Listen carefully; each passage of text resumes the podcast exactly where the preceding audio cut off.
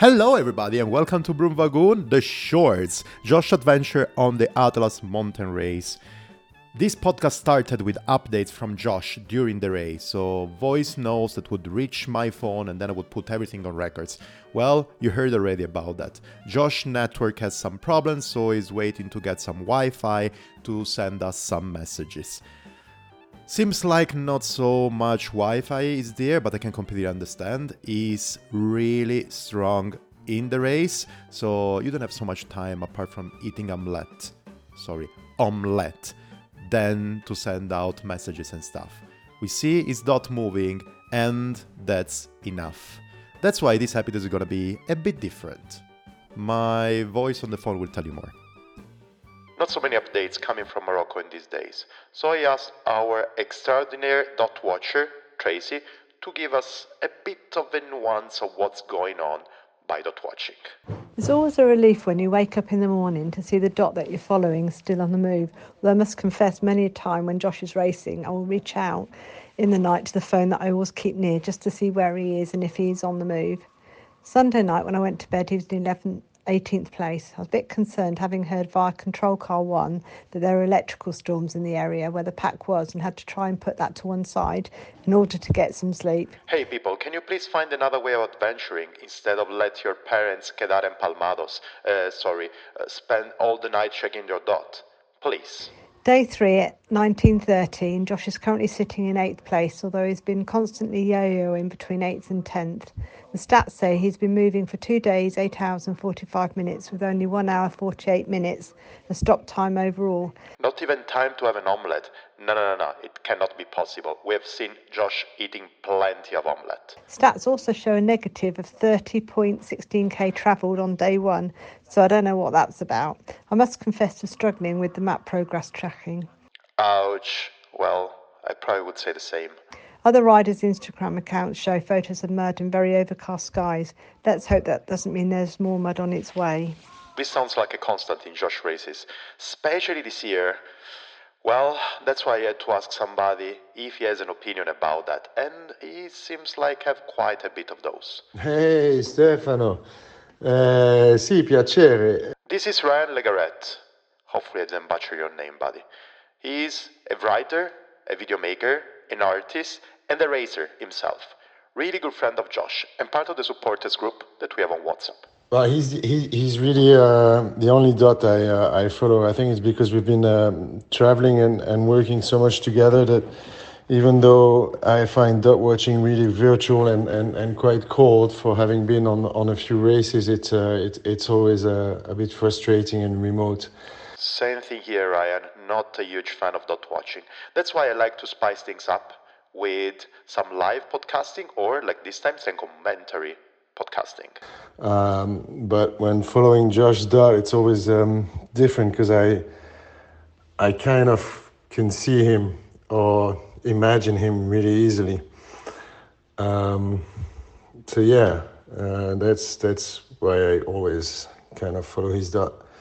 I think Josh's got like a massive experience. He's uh, he's got like quite a few quite a few wins, uh, quite a few podiums. Um, but uh, at the same time, he has a, had a, a, string of bad lucks um, on last races, like quite a few scratches, whether it's like forgetting brake pads or health issues or like um, uh, seemingly always uh, attracting awful weather wherever he uh, decides to go ride his bike. Um, Same thing in Morocco. It's super crazy. It has not been raining for, for years, basically. I mean, I'm not saying that it's a good thing, but you know what I mean? Exactly during the race. Yeah, Josh. Even in, in, in Spain, when we, when we were shooting, like we had landslides all around. Same thing in, in Rwanda. Um, I'm, I'm always worried about going somewhere with Josh. I'm like, watching forecasts for earthquakes and uh, and volcanoes. Um, but uh, I think yeah, those those those few uh, last bad experiences are probably going to make him quite hungry. Um, but without making him lose his cool, it's quite obvious to me that that so far he's been really keeping his pace. Uh, he's been really riding his own race, uh, as he likes uh, to say, and I think he's doing an awesome job. Um, because uh, I can see that he he looks fresh and. Um, and and yeah, today looks really good for him because he's um, from what I saw earlier, he's he's riding with the Kenyans, uh, Geoff and Kenneth. So that's gonna be like um, that's gonna be good. That's gonna be important. They are. I, I, briefly met them in, in Kenya when I was at the migration gravel race. They're not only super brave and super um, super strong. They're also like amazingly uh, good fun. Uh, so riding with them will, will boost his morale. It will uh, it will make time fly. Uh, it will give him a good day, I think, uh, compared to others who might be like isolated and uh, a bit lonely with their own inner voices in their struggles. Josh will have like Geoff and Kenneth voices, which are like uh, very, very warm and, and, and fun. Ryan, I love you so much. I never considered this part of racing, having somebody to talk with, even just for half a day or even less. And another thing that made me an explosion, really, and a colorful explosion in my mind, is listening to you defining somebody's voice as warm and deep. I mean, these are things that make the difference. Now I can understand why he's such a talented artist.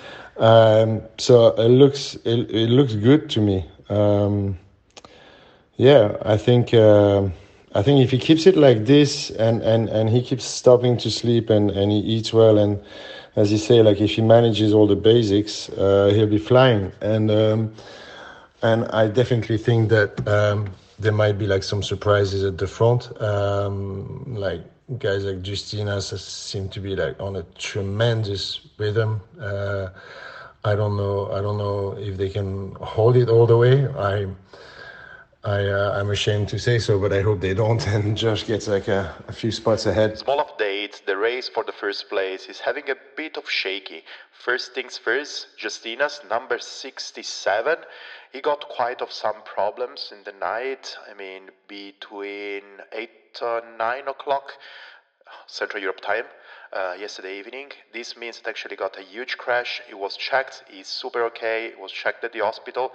Everything is okay, I repeat, but he had to scratch. And that's super bad. I mean, riding bikes for three, four days in a row without so much sleeping and going super fast is really effective for the body. That's why, I mean, you have to take care of it. Nothing bad to say. We saw a lot of these races, but these are inconveniences that can happen. Uh, he's only 70 kilometers behind, and it sounds like a lot, but it's it's it's really far from impossible. So uh, yeah, uh, fingers crossed, and uh, and yeah, looking forward to what's going to come in the next day, and hoping he uh, gets some uh, network to to let us know a bit about it. Um, no network yet. And voila. Uh, yeah, my pleasure, man. Uh, anytime. And uh, yeah, I hope to meet you uh, someday. Um, I uh, really appreciate the podcast. Uh, it's always good fun and and really interesting insights. So yeah, have a good day. Have a good ride. Um, and yeah, let's talk soon, man. Ciao. I kept a nice word just to nurture my ego. I need to do it from time to time. Small updates on the race. Now it's Tuesday the 4th at 2:05 p.m. Central Europe time and the race leader is Maran, number 82. He was in this podcast, exactly in this mini series, a few episodes ago. And he has an interesting lead to jo- Jochen. Jochen was also in this podcast. He won several races. One that I remember, one that I interviewed him after, is the Hope 1000, and he's in second position. And then another strong rider that is Rodney Soncco. Well, there were some problems here and there. I told you already about Justinas and also Philippe that got a couple of problems. He was leading, but he got a couple of problems with his tires. And yeah, now this is the situation. Maybe a little update also Josh is sitting comfortably on sixth position. Let's see where he's gonna end up, and hopefully, we're gonna receive another update from his voice memos. Otherwise, you're gonna hear from me anytime soon in any other way. This is The Shorts, Josh story from the Atlas Mountain Race, a production by the Broom Wagon Podcast. Voiceover by Stefano, aka Calamaro. Story by Josh Ibbett. Thanks a lot, Komoot, for the support, and thank you for listening to this podcast. If you want, feel free to share, subscribe, rate, do whatever you want on your podcast application. Talk to you later.